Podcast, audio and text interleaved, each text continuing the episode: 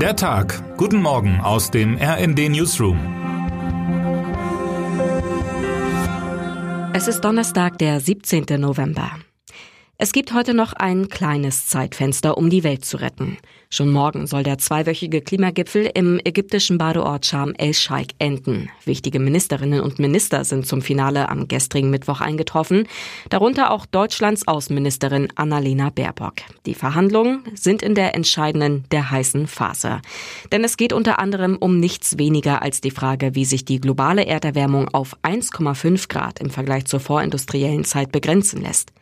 Alle Staaten müssen beim Klimaschutz einen Zahn zulegen. Unglaubliche Anstrengungen sind erforderlich, auch finanzieller.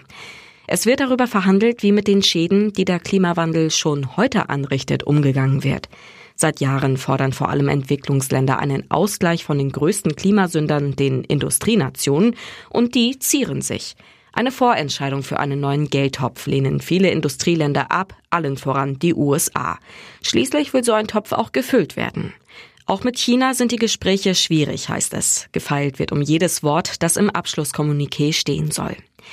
Wir sind dazu verdonnert, Lösungen zu finden, wenn wir die Welt für unsere Kinder und Enkel retten wollen, beschwört Bundesumweltministerin Steffi Lemke im Gespräch mit dem RD-Autor Maximilian Arnold.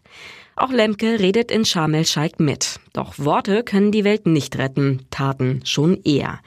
Dass diese allerdings folgen, davon sind viele nicht überzeugt. Erfahrungen aus der Vergangenheit lassen wenig Gutes hoffen. Fast alle Länder haben bereits 2015 die Zusage vom Pariser Klimaabkommen, ihre Anstrengungen zu vergrößern, verfehlt. Und auch jetzt sind die Chancen für einen großen Durchbruch, kleine Erfolge wird es dennoch geben, denkbar gering.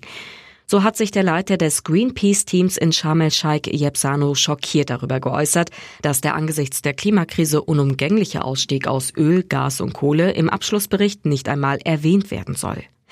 Man sollte das Abschlusskommuniqué ganz genau lesen. Die Ergebnisse werden zukunftsweisend sein. Dennoch droht die Klimakrise angesichts des Katastrophensturms, der derzeit über den Planeten fegt, in den Hintergrund zu rücken.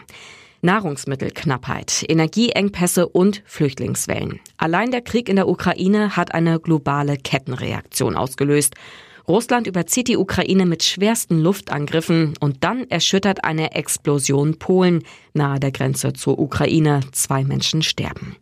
Sofort droht eine dramatische Zuspitzung im Konflikt mit der NATO. Will der Kreml die NATO in den Krieg hineinziehen, indem er einen Mitgliedstaat angreift? In Washington, Brüssel und den EU-Hauptstädten wird die Lage angespannt verfolgt. Polen selbst versetzt einen Teil seiner Streitkräfte in eine höhere Bereitschaft. Am Mittwoch dann die Entwarnung. NATO-Generalsekretär Stoltenberg erklärt, dass der Raketeneinschlag höchstwahrscheinlich durch eine ukrainische Flugabwehrrakete verursacht worden ist. Doch der Fall zeigt, wie schnell der Krieg eskalieren kann. Meine Kollegen Can Merey, Damir Fraß und Jan Sternberg haben die dramatischen Ergebnisse nachgezeichnet und meinen, dass die wahrscheinlich voreiligen Anschuldigungen zumindest zu einem Sieg Moskaus an der PR-Front werden könnten. Termine des Tages. Vorstellung des jährlichen Landminenberichts in Genf. Das Bundesverfassungsgericht in Karlsruhe veröffentlicht die Entscheidung zu Corona-Verordnungen aus der Anfangszeit der Pandemie. Und Urteil im Prozess um NSU 2.0 Drohschreiben in Frankfurt erwartet. Wer heute wichtig wird. Die regierende Bürgermeisterin von Berlin, Franziska Giffey, wird heute nach der Entscheidung des Verfassungsgerichtshofes zur Wahlwiederholung um 10 Uhr eine Regierungserklärung abgeben. Und jetzt wünschen wir Ihnen einen guten Start in den Tag. Text Heike Mansen, am Mikrofon Gisa Weber und Eileen Schallhorn. Mit rnd.de, der Webseite des Redaktionsnetzwerks Deutschland, halten wir Sie durchgehend auf dem neuesten Stand.